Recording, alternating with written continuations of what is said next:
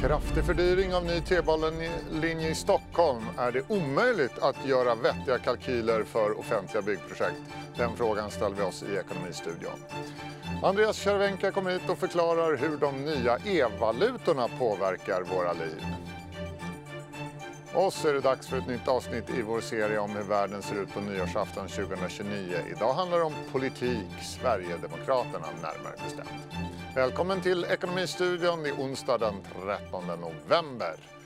Vi börjar med att titta till marknaderna. Börsen är ner svagt idag, minus 0,3 procent i Stockholm och i New York där pekar terminen också ner minus 0,3 procent. Vi har fått en inflationssiffra idag också, vi ska prata mer om den lite senare. Idag så avslöjar DI att utbyggnaden av T-banan till Nacka, Barkarby och Solna blir 9 miljarder dyrare än beräknat. 32 miljarder kronor istället för 23 miljarder. Och vi har med Kristoffer Tamsons eh, som är trafikregionråd i Stockholm. Hallå Kristoffer, vad är det som har gått fel här egentligen? Ja, det vi har kunnat se när vi nu gjorde en sista genomlysning på tröskeln till byggstarten, det är hur olika indirekta och direkta pålagor, lagar, regler, myndighetsprövningar åsamkar tunnelbaneutbyggnaden mångmiljardkostnader. Borde ni inte haft koll på det när ni satte igång projektet? Ja, det här är ju i väldigt hög utsträckning föreskrifter och regler som har tillkommit senare, till exempel säkerhetskrav. Och det handlar också om miljödomar som ju väldigt sent i projektets gång har också så att säga, drivit på hur och på vilket sätt man får bygga för tunnlar och driva fram tunnlar. Och summan av allt detta tillsammans med en väldigt omfattande myndighetsprövning som ju finns är sånt som vi nu har svart på vitt fått kommer att driva kostnader i det här projektet. Det är någonting som vi ser allvarligt på, men det är också någonting som vi nu kavlar upp ärmarna för att ta tag i och tillsammans med de övriga parterna hantera. Men jag tycker inte vi ska nöja oss med det, utan här ser vi ju återigen ett stort samhällsviktigt eh, infrastrukturprojekt som blir, i det här fallet ju då bara något försenat men tydligt dyrare på grund av direkta, indirekta statliga pålagor. Miljardkostnader kostar detta, våra väg och järnvägsbyggen. Det måste få ett slut. Det kan inte vara som så att det i Sverige ständigt blir dyrare och ständigt senare när vi ska bygga utan vi måste göra någonting åt det. Men är det alltid statens fel att alla byggprojekt tycks bli dyrare överallt? Alltså det, jag skulle säga att vi i väldigt hög utsträckning i Sverige har bundit upp oss kring lagar och regler, kring myndighetsprövningar, prövningsrätt och väldigt mycket annat som driver tid och som driver kostnader. Vi har kunnat se det i tidigare olika projekt, i allting från Botniabana till Citybana till Förbifart Stockholm här i förra veckan och nu ser vi också hur det drabbar tunnelbanan i Stockholm.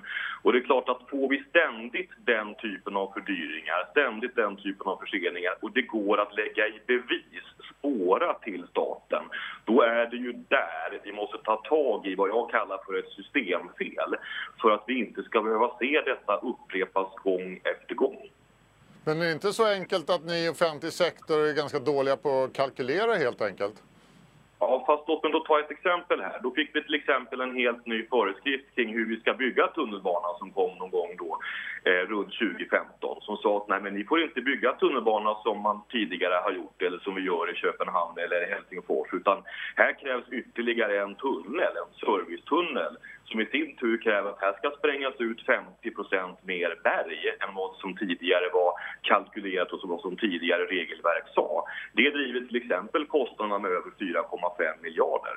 Till detta har vi ju andra då miljödomar som på olika sätt har drivit på kostnaderna som innebär att de påverkar hur och var och när man får driva fram tunnlar som i praktiken innebär att här får man inte längre eh, spränga och bygga för tunnlar på det sätt som vi tidigare har gjort eller gjort i vår omvärld utan här gäller kontorstid och vardagar. Och det är klart, det påverkar också kostnader för sådana här projekt. Och mycket av detta är inte sånt som det går att göra känt därför att det är sånt som har tillkommit under det arbete som har varit med förberedelserna här nu.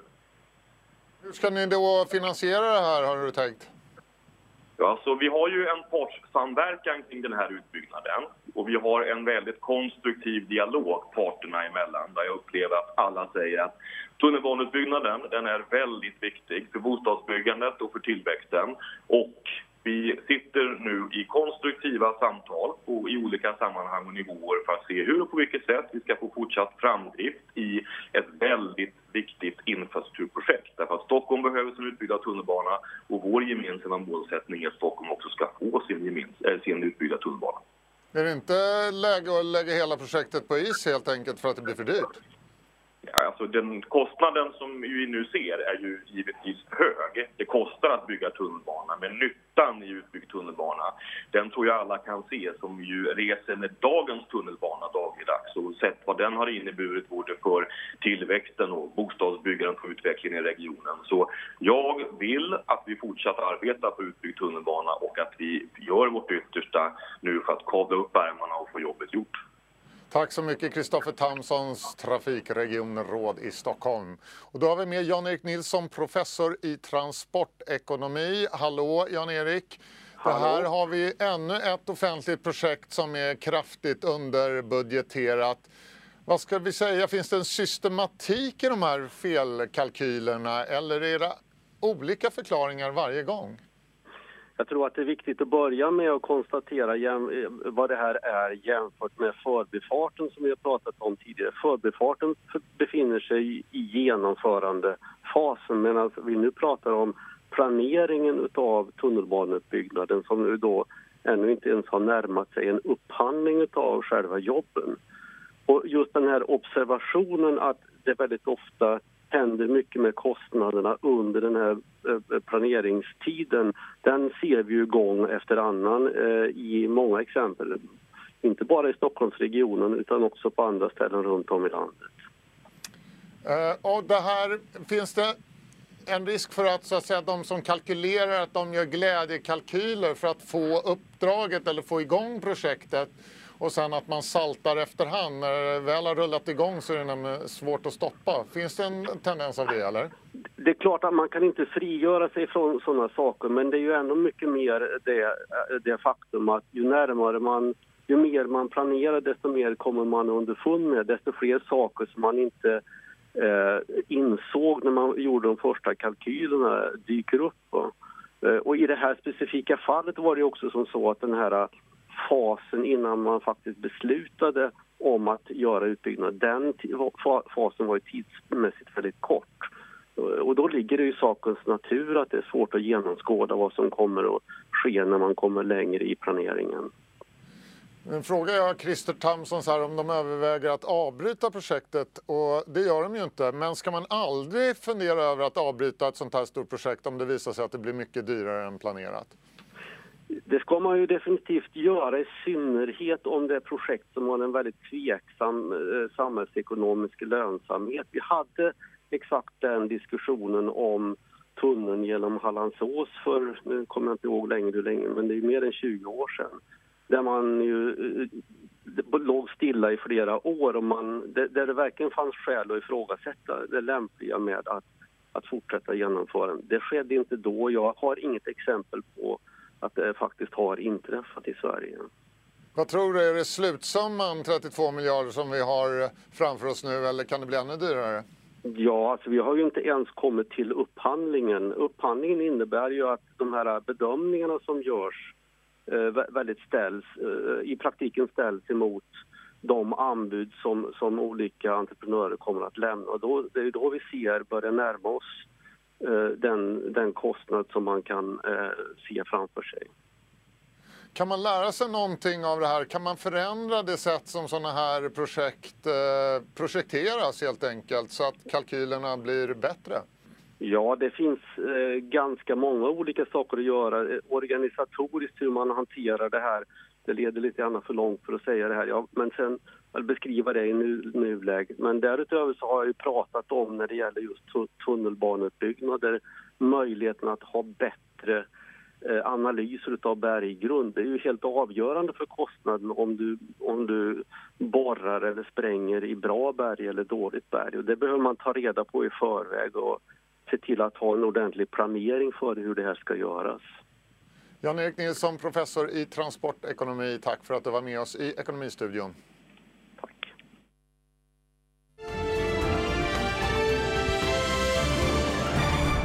Idag kom ännu ett tecken på en allt svalare konjunktur. Inflationstakten var 1,5 procent i oktober mätt som KPIF, 0,1 procent lägre än Riksbankens prognos som var 1,6 procent och en halv procentenhet under Riksbankens mål på 2 procent.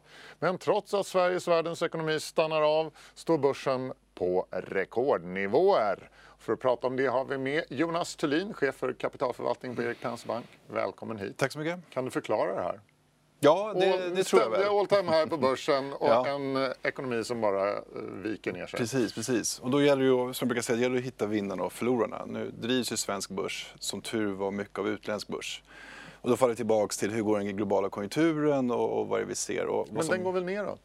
Ja, det beror lite grann på vad man tittar på. Eh, tittar man på släpande data så är den fortfarande på väg neråt. Om man tittar på viss BNP och viss företagsenkäter också så är det fortfarande på väg neråt. Tittar man på ledande data som vi eh, kapitalförvaltare måste titta på för att förstå marknaden är på väg nästkommande 6-9 månaderna, då har vi haft en studs det här året. Och den påbörjades nu under sommaren och vi kunde se den i förra vintern. Eh, och bekräftelsen på det här var, skedde egentligen under mars månad då, då också flera av marknadens prognosmakare började då revidera upp sin, sin tillsyn till marknaden. Så det är en ganska, lång, äh, ganska gammal process där egentligen, en ganska mogen återhämtning som vi ändå ser. Du skriver i ditt senaste veckobrev att den cykliska återhämtningen fortsätter i världen, särskilt i USA och Asien. Vad ser du konkret för tecken på detta? Ja, det är en uppsjö av, av data. Vi pratade innan den här sändningen om allt från ohyvlade regler i, i USA. Det finns eh, företagsenkäter som visar den här studsen. Det är produktionsdata som visar det här. Det är lagerstatistik, det är konsumtionen, det är konsumentförtroende.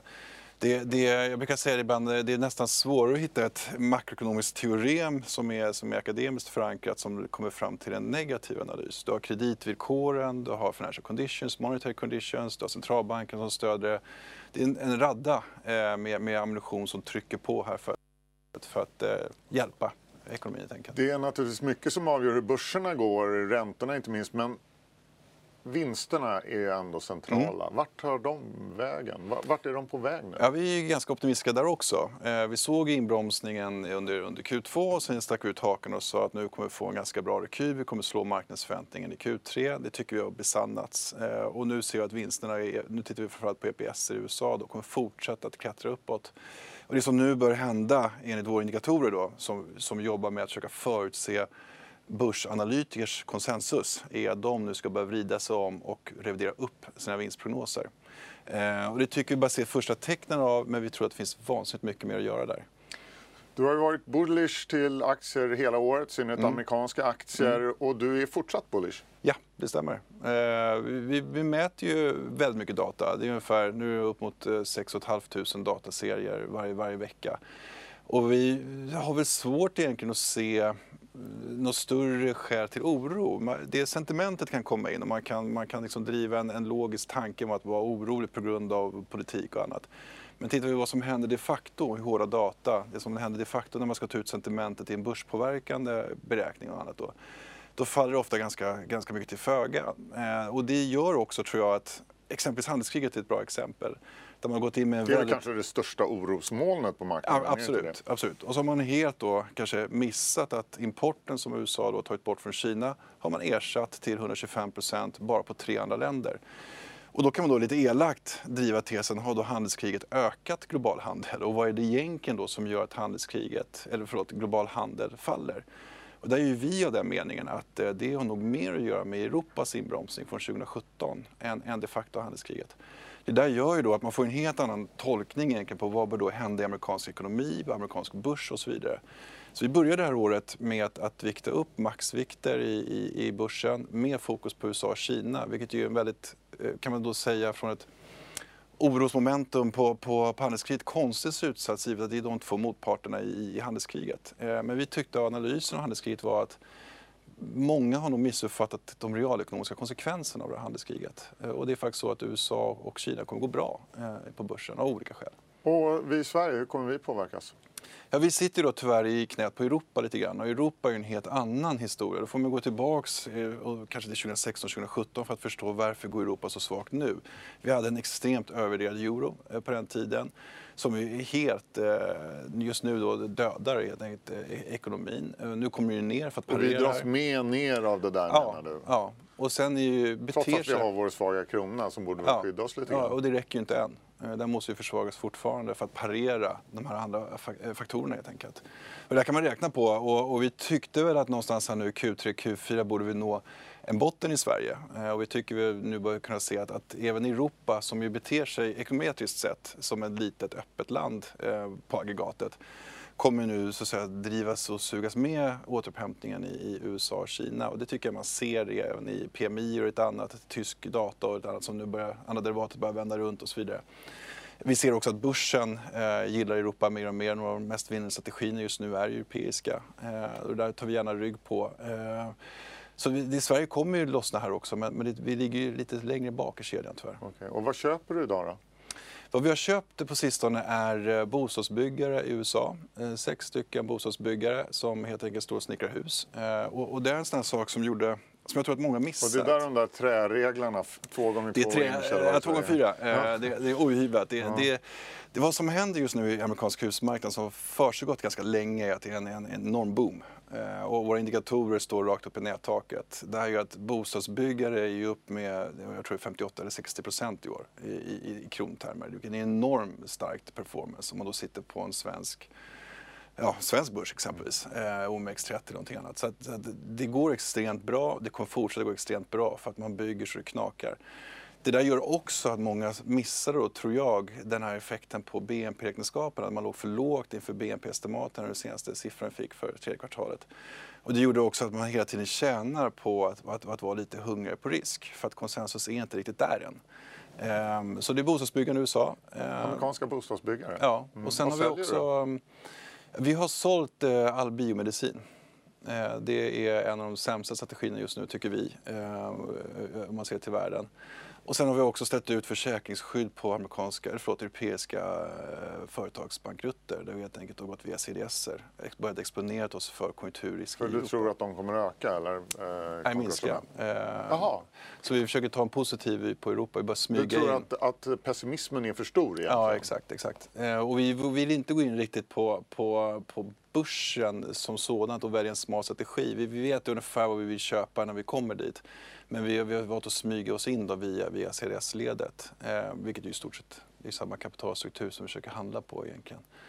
Men det är också en konsekvens av att vi, vi ligger på så extremt mycket aktier så vi, vi har problem att stoppa in mer aktier så då väljer vi andra instrument. Så det finns massor att göra. Vi, vi, vi ligger fortfarande kvar med sojabönor, Aussie-dollar i spot. Eh, alla levererar väldigt bra. En väldigt eh, diversifierad global portfölj helt Ja, enkelt. absolut. absolut. Eh, med samma grundläggande tema då att, att man har inte riktigt, eller man, konsensus har inte riktigt varit med på den här studsen vi just nu får. Och det, är, är, det bör man tjäna pengar på helt enkelt. Jonas Thulin, tack för att du kom hit. Tack själv.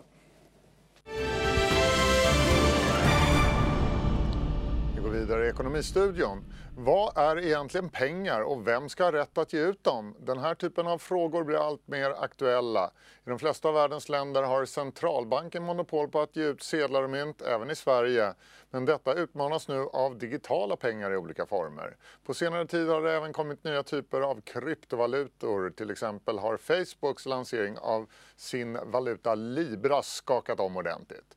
Vad händer med våra valutor och med våra pengar egentligen? Det pratade min kollega Pontus Örin med en annan kollega om, nämligen Andreas Cervenka. Det är allt mer pengar i omlopp som vi ser i den eh, vänstra eh, kolumnen där. Eh, det handlar om hur mycket kronor i omlopp. Men det intressanta är också högra där, Andreas, där allt mindre blir kontanter. Det är verkligen slående siffror. Här. Just det, det går väldigt snabbt också ja. i Sverige. Och vad betyder det här? Det betyder att eh, staten tappar marknadsandel när det gäller pengar. Många kanske tänker på pengar som en enhet men, men om man eh, benar upp lite grann vilka pengar vi har idag så finns det egentligen tre olika sorter. Det finns eh, centralbankspengar som finns i digital form som bara banker kan utnyttja och så fysiska pengar då som är kontanter och det är liksom statliga pengar. Mm. Vanliga pengar på bankkonton kan man egentligen kalla för privata pengar eller bankpengar. Och de pengarna ges ut av banker när de beviljar lån. Så det som händer nu är att, att uh, vi använder allt mer privata bankpengar och allt mindre statliga pengar. Mm. Och då kan man säga att centralbanken, alltså 1,7 procent, då har de ju nästan tappat kontrollen på det här. Ja, det kan man Kan man säga. säga. Och det är det som stressar Riksbanken. De har ju varit väldigt eh, högljudda kan man säga i den här debatten. de Varför är de stressade? Varför är det så viktigt för dem att ha kvar den här kontantdelen? Eh, ja, det är, man kan säga det är en historisk grej att eh, jag menar, staten, det, statliga pengar funnits i omlopp i Sverige åtminstone 350 år. Så det vore en ganska stor förändring om, om man helt privatiserade pengar. Eh, och sen är det förstås, det är ju, ett skäl är till exempel vad händer vi om det blir cyberattacker i krig så är det bra att ha en, ha en, liksom, en backup till vanliga bankpengar. Men det, ytterst handlar det om en politisk fråga, vilken roll ska staten ha i ett samhälle? Och då har vi ändå staten ofta har haft eh, rollen som att man ger ut pengar, man har kontroll på pengar. Eh, och då är man ju nervös över att vad händer om vi, om vi överlåter helt, eh, det här helt till den privata sektorn? Mm, är, det, är det en befogad nervositet, tror du? Är, är det liksom en risk, som, som Stefan Ingves, då, riksbankschefen, sa när jag lyssnade på honom här om veckan, att det är väldigt viktigt att vi har kvar kontanter i samhället. Har han en poäng där, tycker du? Jag tror att eh, principiellt är det en jättestor grej att om staten skulle ta steget tillbaka och säga så här, nej vi är inte intresserade av det här med, med pengar längre. Då har man ju bara en indirekt styrning på, eh, på pengar i samhället. Och, I form av räntan? Då. Precis, Ja. så, så, som det funkar nu så kan ju banker egentligen, de ger ut nya pengar när man beviljar lån. Eh, Det finns regleringar i form av kapitaltäckning, man måste ha visst antal eget kapital. Eh, Men det är lite också styrt av värdet på säkerheten. Så lånar man ut mycket så stiger fastigheter i värde, och då kan man låna ut ännu mer och så vidare. Eh, Och sen då förstås priset på pengar och det sätter ju Riksbanken då med sin reporänta. Eh, Men, men kontanterna är ju liksom ytterst, för någonstans skulle man inte tro på banksystemet då uppstår ju en sån här klassisk bankrusning. Då kan man ju åtminstone teoretiskt sett hämta ut sina pengar i kontanter. Den möjligheten förlorar man ju helt då med, om kontanterna försvinner. Just det, just det. det, det spontant känns det som, vi, det pratats mycket om bitcoin här de senaste åren och det har ju, det känns det som centralbanken lite har gäspat åt, den här kryptovalutan. Men nu när Facebook verkligen med buller och bång lanserar sin kryptovaluta Libra, 2,5 miljarder användare Facebook, då är de på något sätt rädda på riktigt. Ja, det är väldigt intressant för det är, nu har det plötsligt hänt väldigt mycket. Man gäspade lite grann bi- bitcoin i början och, och kom ut med lite så dissande rapporter. Eh, men det som är skillnaden med Facebook är förstås eh, två saker. Dels så är Facebook den här Libra som man har föreslagit. Det är en liten hybrid för det är, det är vad man kallar för en stablecoin. Det är en kryptovaluta men med koppling till en korg av riktiga valutor om man säger så. Dollar och, och yen och sådär. Eh, Men framförallt handlar det om att då kommer man in i ett system. Facebook har ju då 2,5 miljarder användare. Det är liksom fler, eh, en, det var fler följare än kristendomen. Det är klart att potentiellt så blir det nästan en utmanare till dollarn, åtminstone i teorin. Eh, Och då kan det gå väldigt snabbt och då, då eh, känner ju förstås centralbanker och politiker att eh, då är de utmanare på riktigt. Så det här har satt fart på liksom dels eh, diskussioner men också konkreta åtgärder om att ta fram, ta fram egna digitala valutor. Mm, exakt. Ehm, Vi kan väl titta just på, på en grafik här också som visar då andelen svenskar som betalar med kontanter senaste köp nere på 13 procent. Och det är precis som du säger Andreas, det har ju gått fort det här. Och då, som du också säger, då har man tagit fram egna åtgärder. En sån är ju det här som de kallar e-krona. Det är en slags egen kryptovaluta då som Riksbanken eh, ska la- lansera eventuellt. En parlamentarisk utredning har tillsatts här i, i somras.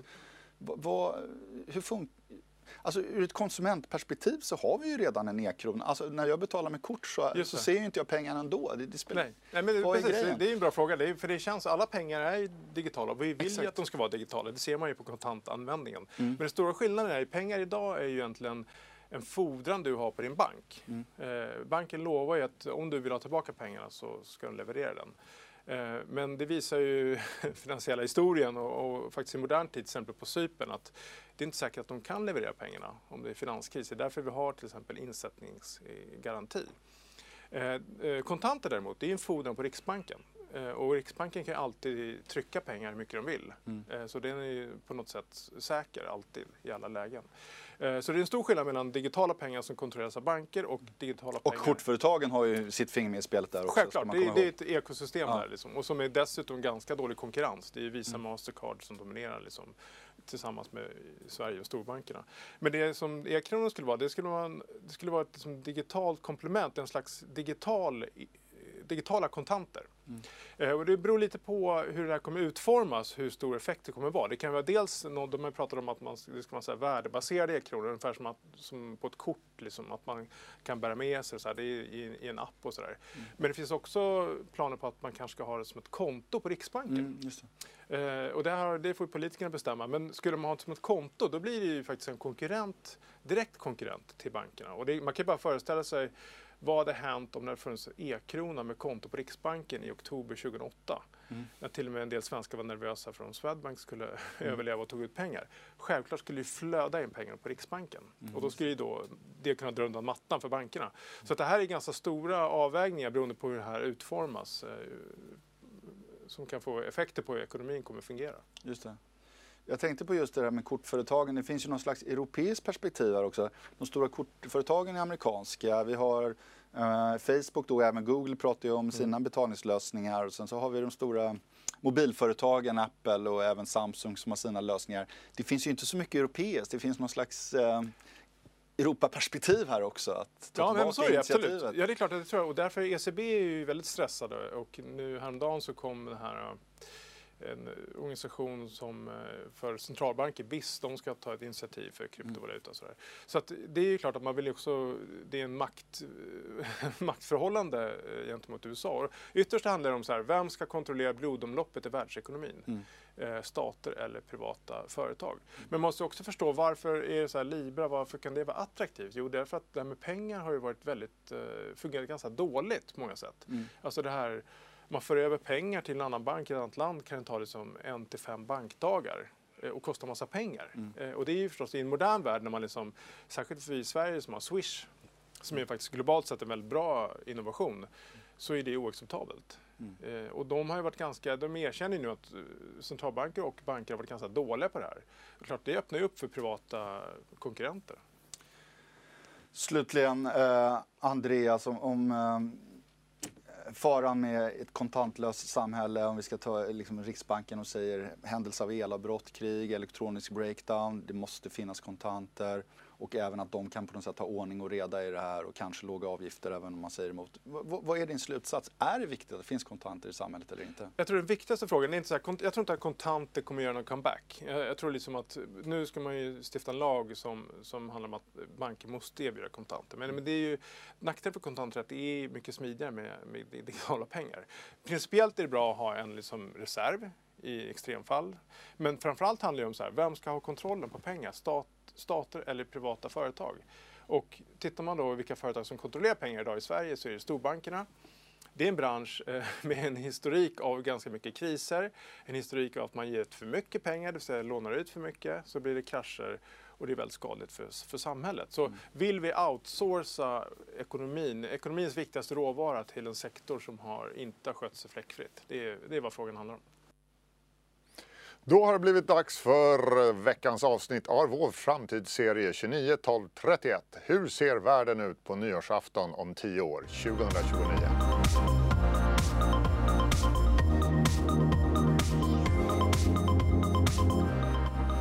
Och idag ska det handla om politik, Sverigedemokraterna närmare bestämt. SD har varit den stora politiska framgångssagan i Sverige de senaste 10-15 åren. Nu ligger partiet hack i häl på Socialdemokraterna i opinionsmätningarna och är nära att bli Sveriges största parti. David Bas, reporter på Expressen. Du har följt SD i många år, bland annat skrivit en bok om partiet.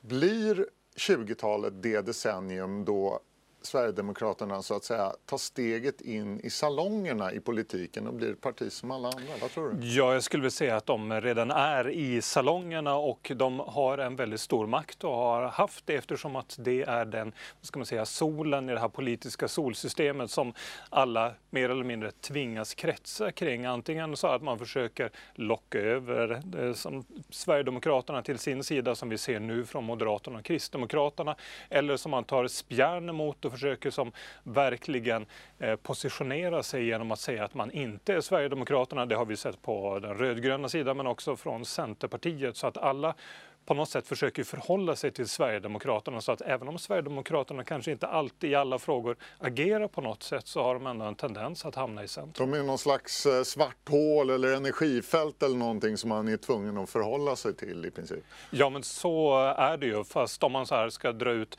den här tangenten som vi har sett på då Sverigedemokraternas utveckling och som, hur det ser ut framåt så är det ju ändå det är svårt att säga. Nu är det ju en slags Eh, politisk högergir som vi har sett. Det är också eh, som en frammarsch för nationalistiska partier som vi har sett i många andra länder också. Allt det här det talar ju för Sverigedemokraterna. Men det finns ju olika politiska konjunkturer och pendeln slår fram och tillbaka. Så det som är populärt nu eller de kommande åren. Det kanske inte är populärt om tio år så det är verkligen svårt att säga. Men jag tror i alla fall att man med hyfsad säkerhet kan säga att eh, de är här för att stanna i svensk politik för i alla fall överskådlig tid.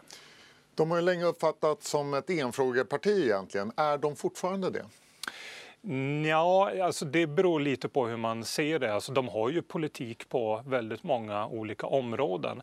Men om man ska fråga deras väljare varför man röstar på det här partiet så är det ju inte direkt för deras kanske miljöpolitik eller för att de har vissa åsikter i utrikespolitiken utan det är huvudsakligen då en enda fråga. Det är ju invandringsfrågan. Så i deras egna, egna väljares ögon så är de nog ett enfrågeparti men partiet har har ju politik på alla områden. Är de redo att ta ett politiskt ansvar? Att sätta sig i en regering, kanske till och med bilda en regering? Det där är också svårt att säga för att det är ju väldigt stor skillnad mellan att vara i opposition och att som bara ständigt kritisera och klaga på regeringen och regeringens samarbetspartier och att då som själv ta ett reellt ansvar, att vara med och fatta besluten, också stå till svars inför väljarna för beslut som fattas. Det är en helt ny politisk roll som då Sverigedemokraterna kanske kommer att eh, få. Och det är svårt att säga hur de kommer att eh, kunna hantera det. Man kan ju göra jämförelser med hur det har gått i Danmark och Norge, fast det är också så att de politiska miljöerna skiljer sig åt mellan länderna, så man kanske inte som kan dra några likhetstecken mellan hur det exempelvis har gått för Framskrittspartiet i Norge eller Dansk Folkeparti i Danmark och så. Men jag tror ju att det är väldigt viktigt för att om man tittar just på som regeringsdugligheten så ska man titta på om de lyckas som bygga upp en struktur, en organisation för att som, ta fram genomarbetad politik och då kan det handla om saker som vanliga väljare kanske inte direkt får syn på, till exempel hur det ser ut på Sverigedemokraternas riksdagskansli. Har man lyckats eh, locka locka kompetenta människor som ja. Hur ser det ut där idag? Har de den strukturen idag redan? Ja, jag har ju fokuserat på det här ungefär sedan partiet kom in i riksdagen 2010 och i början, de första åren, första mandatperioden så hade de otroliga problem att locka till sig kompetenta människor. Vi på Expressen har skrivit artiklar om hur många miljoner som partiet har tvingats lägga på att, eh, att köpa ut folk som då partiledningen av olika skäl anser är olämpliga. Vi snackar om tjänstemän som är de som ska ta fram som den faktiska politiken och som utarbetar förslagen och sitta och räkna på det.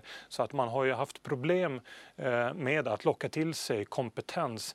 Eh, och jag skulle säga att den här saken den eh, har ju blivit bättre men problem återstår där.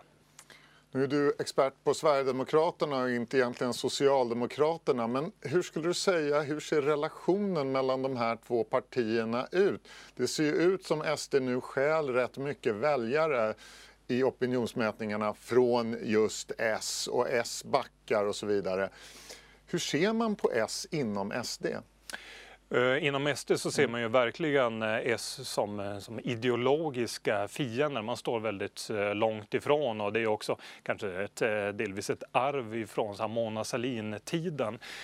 Men på samma sätt som man då verkligen är motståndare till Stefan Löfven och, och dagens socialdemokrati så Jimmy Åkesson han brukar ofta lyfta, lyfta fram som gamla socialdemokrater som någon slags ideal. Att det som... Ja men precis, det känns ju som de strävar efter efter nästan att gå tillbaka till 80-talet eller något gammalt Bullerby-Sverige Ja, som verkligen var ju om socialdemokratiskt. en slags eh, som folkhemsnostalgi som man eh, väldigt gärna vill spela på. Men det är ju svårt att återskapa en sån värld idag så att det kanske mer är en så här symbolpolitik som det handlar om. Men det här med att de plockar väldigt många väljare så tror jag att det är verkligen ett bekymmer för Socialdemokraterna och inte minst för LO att det är så många utav eh, Eh, som LO-väljarna som väljer SD för S. Där, det är ett stort eh, bekymmer.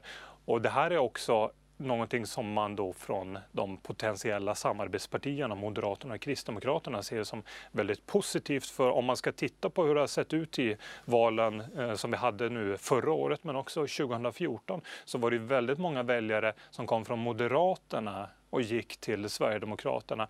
Så att det är ju en utveckling som man då från såklart moderat eh, håll och också från KD-håll ogärna ser. Så att man tycker att det är väldigt bra om man som lyckas eh, slå in en kil där och som tar ännu fler S-väljare.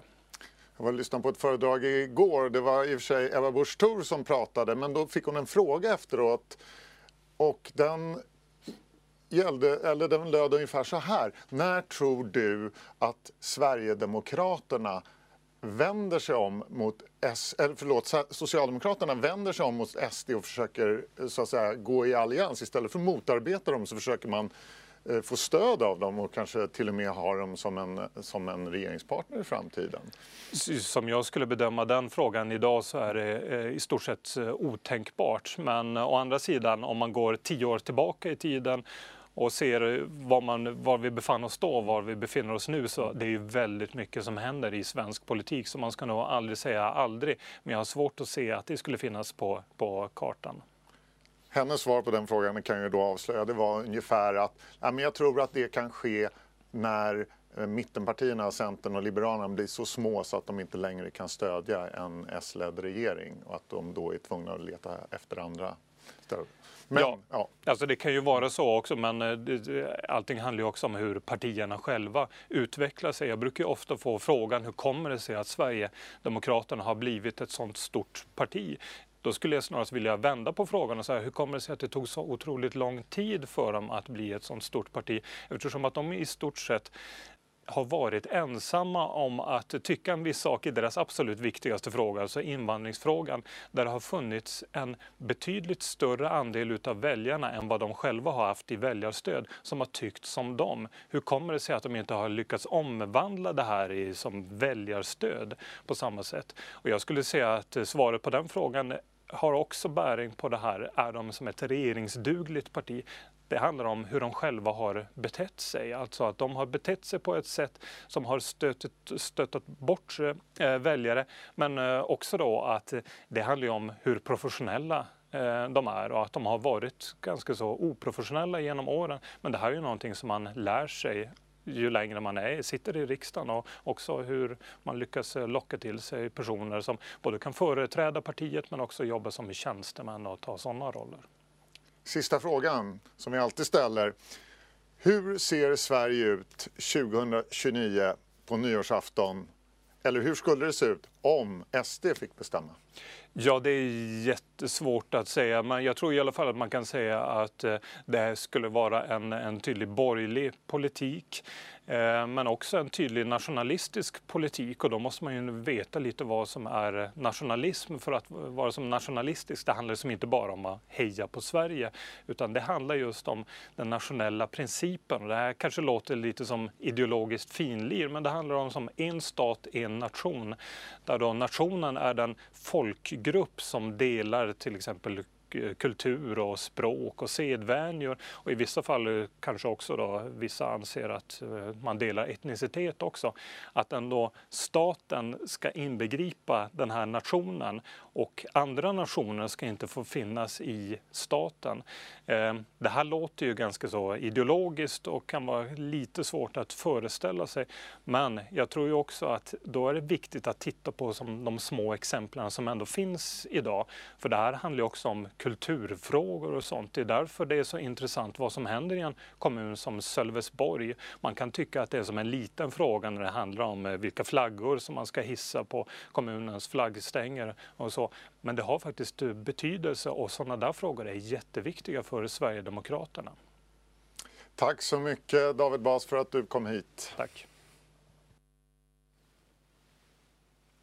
Och vi är på sista raden och där konstaterar vi att den amerikanska inflationen är lite högre än väntat.